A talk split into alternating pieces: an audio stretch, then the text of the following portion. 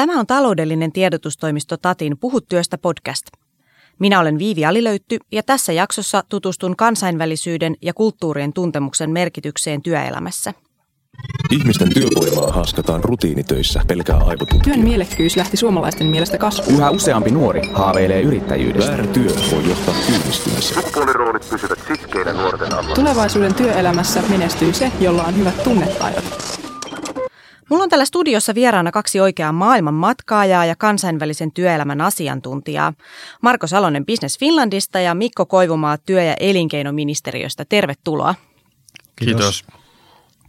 Marko, sä työskentelet Senior Directorina Business Finlandissa, eli sun vastuulla on vastata erityisesti terveys- ja hyvinvointisektorin sekä PK-yritysten kansainvälisen kasvun edistämisestä. Ennen tätä nykyistä tehtävää oot työskennellyt Japanissa viisi ja puoli vuotta ja, ja toiminut Finpron vientikeskuksen johtajana ja kaupallisena neuvoksena. Ja näiden lisäksi sä oot sit myös asunut ja työskennellyt Venezuelassa, Espanjassa, Saksassa ja Britanniassa. Aikamoinen työhistoria. No, siihen mahtuu.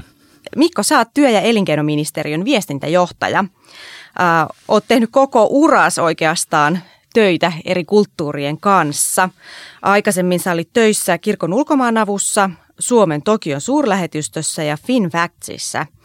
Ja tämä on mun mielestä kiinnostavaa, että sä oot koulutukselta japanologian maisteri ja valtiotieteiden kandidaatti ja asunut sit myös Japanissa kuusi vuotta. Onko Japani sun tämmöinen erityisosaamisalue? Erityisrakkaus ja toivottavasti myös erityisosaamisalue, kyllä. No hei, mikä on tämmöinen viimeisin kohtaaminen tai tilanne, mihin te olette joutunut, missä on tarvinnut huomioida erityisesti joku, jokin toinen kulttuuri ja sen kulttuurin eri piirteet? Mitäs Mikko, minkä, mikä on ollut viimeisin tilanne? No konkreettisesti ainakin mä olin tuossa syyskuussa elinkeinoministerin viennin edistämismatkalla Vietnamissa. Ja tietenkin siellä pitää yrittää ymmärtää, miten toimia tämän isäntämaan kanssa. Eli siellä nyt selkeästikin oli se tällainen konkreettinen kokemus. Entäs Marko? Joo, tota, meillä oli japanilaisia vieraita tuolla meillä talossa ja kollega, joka ei tuntenut kulttuuria, sitten ei myöskään tiennyt, että esimerkiksi formaalit istumajärjestykset on erittäin tärkeitä japanilaisten kanssa. Ja tietenkin suomalaiset ajattelivat, että kun oli sininen taivas toisella puolella pöytää, näki sen sinisen taivaan ja merinäköala ja toiselta puolta joutui katsomaan toimiston seinää, niin laitto nämä vieraat tälle niin kuin merinäköalalle tietenkin – näin voisi kuvitella, että se on kohteliasta, mutta tämä kaikkein korkein rankingilla oleva henkilö sitten niin oli lähimpänä ulkoovee, joka taas japanissa kulttuurissa niin tulee samurai-ajoilta, että siinä yleensä katkaistiin pää ensimmäisenä, jos joku hyökkäsi, niin tämmöisiä ihan mielenkiintoisia tilanteita, mitä ei välttämättä suomalainen ajattele, että mikä on kohteliasta ja mikä ei, jollei tunne sitä kulttuuria tarkemmin. No joo, voi kuvitella, että tuosta ei hyvä heilu, jos, jos tollaisia menee mokaamaan. Mitä oikeastaan pitää ymmärtää, jotta voi ymmärtää kulttuuria? Kulttuuri on aika iso käsite ja, ja tosi moninainen. Minkälaisista osasista se koostuu, Marko? No tota, varmaan aika monestakin osasista ja sitä voisi varmaan puhua tuntikausia, mutta mä ehkä nostasin niin kun nyt tässä yrittäjän näkökulmasta, tai yritysten näkökulmasta sen yhden tärkeimmän, mikä aina pitäisi kuitenkin ymmärtää, on se päätöksentekokulttuuri kohdemaan yrityksissä, että meillä Suomessa, kun hierarkia on matala, käytännössä kuka tahansa voi soittaa firman toimitusjohtajalle, niin myös koetaan sillä että kun mä soitan sille toimitusjohtajalle, niin hommat rupeaa luistamaan. Ja näin Suomessa ehkä toimiikin, kun se korkein taho voi tehdä sen päätöksen monesti niin kuin välittämättä, että mitä alemmalla tasolla hierarkiassa välitetään, mutta ei tarvitse kun mennä Ruotsiin jo, niin ihan tehdastason ihmisillä on hyvin paljon enemmän valtaa tehdä siihen johonkin tuote, tuotteen hankintaan päätöstä kuin kenties johdon tasolla, että sama myös Japanissa, että se on hyvin hierarkinen järjestelmä, niin tota, sillä vaan pitää mennä askel, askeleelta siinä päätöksentekoprosessissa, muuten sä oijot ja sitten se ei etene se sun bisnes siellä. Että ehkä toi on semmoinen, mitä me suomalaiset, kun ollaan tämmöisessä pohjoismaisessa hyvin matala hierarkia yhteiskunnassa, niin me ei monesti mietitä, kun me mennään ulkomaille, että miten se hierarkia toimii ja miten se päätöksenteko etenee niissä maissa. Näitä eroja on helppo löytää eri, eri kulttuureista, että miten eri lailla toimitaan, mutta onko jotain sellaisia ää, kulttuurillisia piirteitä, jotka on globaaleja, että et, et, onko esimerkiksi kohteliaisuus samanlaista kaikissa kulttuureissa, löytyykö jotain yhteneväisyyksiä? No varmaan yhteneväisyyksiä löytyy, mutta varmasti niin kuin kohteliaisuusstandardit ei missään tapauksessa ole globaaleja, vaan hyvin eroavaisia siinä voi tietenkin mennä. Se on ehkä helpoin tapa mennä metsään, että, että tota, suomalaiset on usein suoria ja pragmaattisia ja pienellä porukalla liikkeessä ja hyvin avoimia ja rehellisiä, mutta se ei tosiaan niin kuin joka kulttuurissa toimi. Sellainen, tota, se usein voidaan kokea liian nopeana, liian hyökkäävänäkin ehkä ja sitten tota, muuten, muutenkin ehkä tungettelevana, vaikka se ei olisi tarkoitus. Että, että kohteliaisuus on ehkä se, missä tietyllä tavalla on hyvin helppo mennä metsään. Onko jotain sellaisia peruskoodistoja, mitä jokaisen vaikka vientiyrityksen pitäisi osata ymmärtää ennen kuin lähtee vallottaa markkinoita? Jos mä nyt nostasin yhden, se ei suoranaisesti ole kohteliaisuuteen, mutta semmoiseen niin kuin ajan käyttöön liittyvä kohteliaisuus tai tämmöinen tapa toimia, että jos nyt meet vaikka Silikon väliin, niin siellä pöydän toisella puolella katsotaan aikaa, että kuinka paljon mä suhun investoin tätä aikaa, että tuleeko sitä järkevää juttua mulle. Ja aika nopeasti palaveri loppuu, jos se ei ole hyvin fokusoitunut se keskustelu siihen, mitä vastapuoli odottaa. Ei tarvitse mennä kuin Meksikoon rajan toiselle puolelle, niin missä lähtökohtaisesti ei luoteta kehenkään, niin siellä halutaan ensin rakentaa se henkilökohtainen luottamus ennen kuin mennään niihin syvempiin asioihin, niin tässäkin on monesti, jos sä meet semmoisella small talkilla ja hyvin aggressiivisella keskustelulla näissä maissa, missä on tarkoitus luoda ensin se henkilökohtainen suhde, niin sä meet vikaan ja se vaikka ei välttämättä ole epäkohteliasta, niin se ei ole kuitenkaan sen tilanteen kannalta niin mielekästä. Ehkä hyvä sellainen perussääntö niin kuin kaikkeen kansainväliseen toimimiseen ja silloin kun on vieraan kulttuurin kanssa tekemisissä on se, että, että niin kauan kuin ei koe tietävänsä, miten, miten toinen kulttuuri toimii, niin on, harrastaa sellaista hienotunteisuutta. Että kuuntelee enemmän kuin puhuu. Että hyvä muistisääntö on, että kaksi korvaa ja yksi suu on jokaisella ihmisellä mulle esimerkiksi tuolla Japanissa, niin yksi yrittäjä tuli, tuli ennen kuin hänellä oli asiakastapaaminen, ja hän tuli sanomaan, että kun hänen englanninkielensä on niin huono, että mitä hän tästä seuraa. Ja hänellä oli sitten japanilainen partneri, jonka kanssa ne menivät junalla Tokiosta Osakaan pari tuntia istu junassa. Ja kun hän tuli sieltä takaisin, niin mä kysyin sitten häneltä, että no miten se meni, niin hän sitten sanoi, että ensimmäistä kertaa elämässä hän istuu kaksi tuntia vierekkäin vieraan ihmisen kanssa hiljaa, eikä kumpikaan kokenut sitä epämiellyttäväksi. Eli tässä on tämä suomalaisen ja Japanin small talk-kulttuurin yhtenäväisyys, että ei kummankaan tarvinnut täyttää sitä tilaa sillä small talkilla, niin tavallaan olemalla oma itsensä, niin siitäkin selvisi. Mutta tietenkin ehkä jos oltaisiin oltu tuolla Amerikan mantereella, niin olisi tilanne voinut olla vähän toinen, mutta nimenomaan se hienovaraisuus ja omana itsenä toimiminen, eikä yritä olla jotain muuta, niin monesti pärjää sillä. Miten te erottelisitte että, tai erittelisitte, millaisia erityispiirteitä eri kulttuureissa on? Tämä kohteliaisuus on noussut nyt yhtenä, että siinä on paljonkin eri poikkeavuuksia, mutta, mutta että minkälaisia muita erityispiirteitä pitää ottaa huomioon, kun ajatellaan kulttuurin kohtaamista? No tosiaan se on varmaan hyvin maakohtaista, mitä erityispiirteitä on, mutta ja kohteliaisuus oli tosiaan hyvä esimerkki ja tämä tämä, tota, just tämä suoruus ja nopeus on yksi asia, että esimerkiksi Japani on äärimmäisen epäsuora kulttuuri ja siellä kestää aikaa ennen kuin päästään asiaan. Se on suomalaisille outo ajatus, että siellä mikään tuote ja asia ei myy itse itteensä, vaan se menee aina ihmissuhteiden kautta ja niitä suhteet pitää rakentaa ja siihen pitää investoida aika paljon aikaa ja luultavasti rahaakin. Et si, siinä kuluu, siinä on pakko tutustua ja viettää aikaa ja sitten vasta päästään puhumaan niin kuin asioista. Ja aina aloitetaan niin kuin yleensä pienistä määristä ja kokeillaan ja sitten siirrytään niin kuin isompiin. Tämä on niin kuin Japanille tyypillistä, mutta ehkä sitten myös se, missä voi mennä vikaan on sitten se, että ajatellaan niin kuin maantieteellisesti vierekkäisiä maita samanlaisina. Esimerkiksi Itä-Asiassa Japani, Kiina, Korea on kaikki erilaisia, että samat lainalaisuudet ja tavat ja tottumukset ei toimi joka maassa, vaan ne pitää ajatella maakohtaisesti. että sekä Korea että Kiina on huomattavasti suoraviivaisempi ja tavallaan niin kuin aggressiivisempi myynnillisesti markkinoina ja, ja se näkyy niissä niin kuin tavassa hoitaa suhteita, mutta että, että, että ne ei niin kuin, helposti suomalais, suomalaispäässä, joka ei tunne aluetta, niin tota menisi niin kuin samaan nippuun, mutta, mutta näin ei tosiaan ole. Teillä on varmaan jotain mehukkaita kokemuksia myös, kun olette paljon, paljon pyörinyt tuolla maailmalla, niin antakaa jotkut esimerkit vielä, että, että, että miten on mahdollisuus tehdä vaikutus, minkälaisia kotiläksyjä kannattaa tehdä, jotta, jotta se vaikutuksen tekeminen onnistuu. Tai sitten, että joku, että missä on helppo sitten taas mokata, että onko jotain sellaisia kokemuksia teillä myös itsellänne?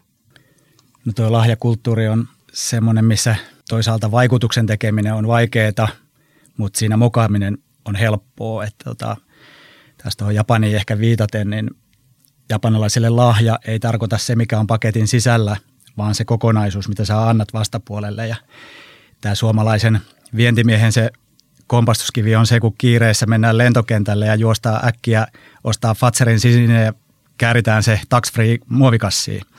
Ja annetaan silloin, niin tämä kokonaisuus muodostaa sen lahjan, että se ei ole se suklaa, minkä saat, vaan se muovipossi siinä ympärillä, niin osoittaa, kuinka paljon sä välität toisesta. Eli tämmöisiä pieniä nyansseja, mitkä niin kuin ehkä meille suomalaisille, niin tämä on, me ollaan pragmaattisempia näissä asioissa, mutta monissa kulttuureissa niin hyvin pienet yksityiskohdat saattaa niin kuin, tuoda sen mokaamisen. Ja ehkä toinen esimerkki voi sisältyä edelleen tähän kohteliaisuuteen, että Suomessa helposti kun me operoidaan etunimitasolla, niin monessa maassa. Se ei sitten toimi, että pitää olla etuliite ja sitten sukunimi. Ja Japanissa erityisesti siellä. Ei välttämättä omaa puolisoakaan kutsuta etunimellä, niin se on yksi, yksi tapa. Täysin tota, yleensä viaton ja haetaan niin kuin, tavallaan sitä läheisyyttä tavallaan ehkä se, se suomalaisen lähestymistavalla, mutta, mutta että se voidaan kokea hyvin tungettelevana, että aletaan puhua vaikka etunimellä, vaikka ei kunnolla tunneta, että se vaatii, se vaatii yleensä vuosien, vuosien työtä ja, tota, ja jonkunnäköisen aloitteen tältä etunimen haltijalta ennen kuin ollaan niin kuin etunimi tasolla että tavallaan just sellainen niin kuin vilpitön, vilpitön suoruus voi tota välillä tuoda ehkä vähän sellaisia tota, mielenkiintoisia tilanteita, että vastapuolelle ei koeta olevaa, olevaamme niin kuin vielä yhtä lähellä kuin ehkä itse, niin tota, siitä, se on varmaan aika tyypillinen tapaus. No entä sitten, jos mokaa, niin vaikka että käyttää sitä etunimeä vielä, kun tilanne ei sitä sallisi, niin onko sitten kasvot menetetty lopullisesti, onko peli menetetty vai voiko vielä tilanteen pelastaa jollakin tavalla? No mä sanoisin, että ehkä niistä toisaalta, vaikka valmistautuminen on aina hyvä ja se, että on kiinnostunut toisesta kulttuurista ja henkilöstä on, on hyvä asia, niin kyllähän yleensä tietenkin tällaiset vastapuoli, kenen kanssa ollaan tekemisissä, on tyypillisesti kuitenkin ollut tekemisissä muidenkin ulkomaalaisten kanssa, että ymmärretään sitä mahdollista lukutaidottomuutta ja se on tietenkin molemmin puolista, että kyllähän sitten voi niin kuin, sehän voi niin kuin tulla väärinymmärryksiä myös niin kuin toiseen suuntaan. Ja tota, et, et sinänsä ei, niistä ei musta pitäisi ottaa niin kuin tavatonta painetta eikä niistä pitäisi rakentaa niin kuin liiallisia esteitä kanssakäymiselle. Että tota, ihmisiä me kaikki ollaan, että, että vaikka tuollaisessa niin kuin – tuollaisessa ylpeys, ylpeässä kulttuurissa kuin Japani, niin kyllä ulkomaalaisilla on erilaiset säännöt. Ulkomaalaiset saa mokata eri tavalla kuin japanilaiset. Että kyllä siellä on aina vähintäänkin toinen mahdollisuus. No se on ihan lohdullista kuulla, että ei ole kerrasta poikki kulttuuria sitten näissä kansainvälisissä kohtaamisissa. Kansainvälisillä markkinoilla toimiminen asettaa kuitenkin aika kovia vaatimuksia, jos ajatellaan, että mitä kaikkea pitäisi osata yrityksissä ja, ja ihan niiden työntekijöiden, minkälainen kompetenssi pitäisi olla. Miten te ajattelette, että mikä oikeastaan on niin kielitaidon ja kulttuurien tuntemuksen suhde toisiinsa? Onko jommalla kummalla enemmän painoarvoa, kun lähdetään tekemään kauppaa ulkomaille?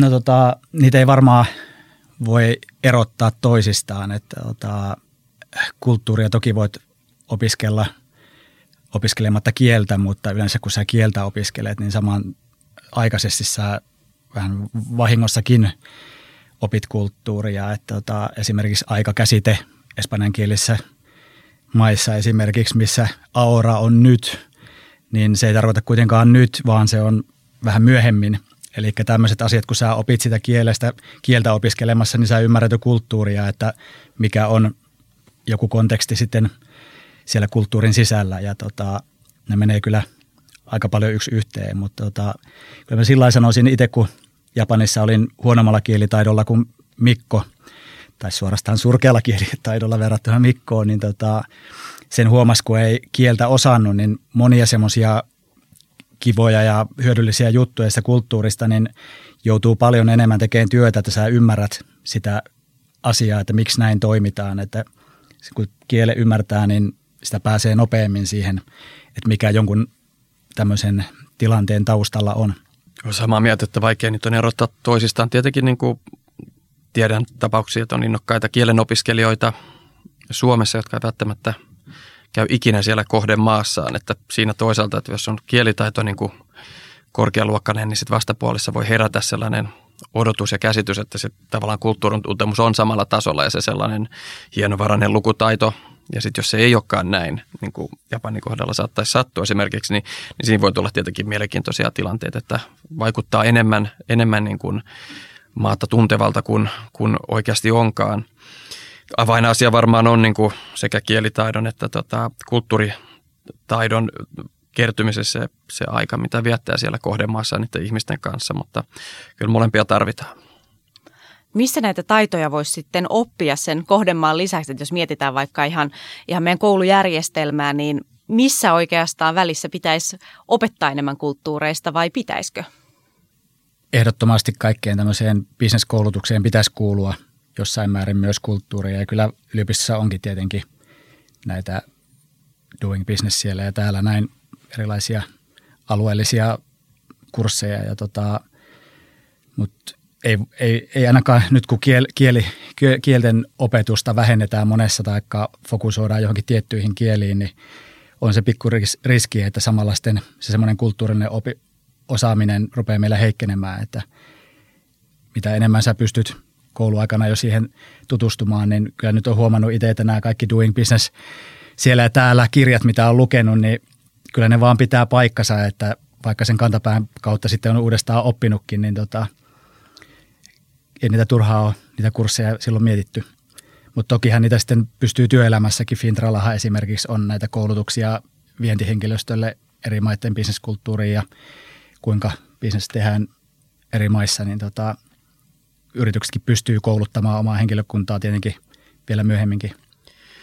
Joo, on se tietenkin joka koulutusasteella hyvä, että on sitä kansainvälisyyskoulutusta jollain tavalla. Että mä ehkä tietenkin tuonne alakoulu ja peruskoulu hirveästi aikaisi välttämättä lisää ympäämään, että tuntuu, että siinä on niin paljon, paljon painetta, mutta tota, tietenkin nykylapset on jo luonnostaan enemmän tekemisissä eri maiden kanssa matkustamisen ja globalisaation myötä, mutta, tota, mutta kyllä se sitten niin kuin varmaan lukiosta lähtien ainakin olisi hyvä olla, niin kuin, olla paljon, paljon erilaisia tapoja olla tekemisissä. Tietenkin varmaan kaikista parhaimpana erilaiset niin kuin, tavallaan vaihdot, että pääsisi aidosti viettämään aikaa jossain toisessa maassa.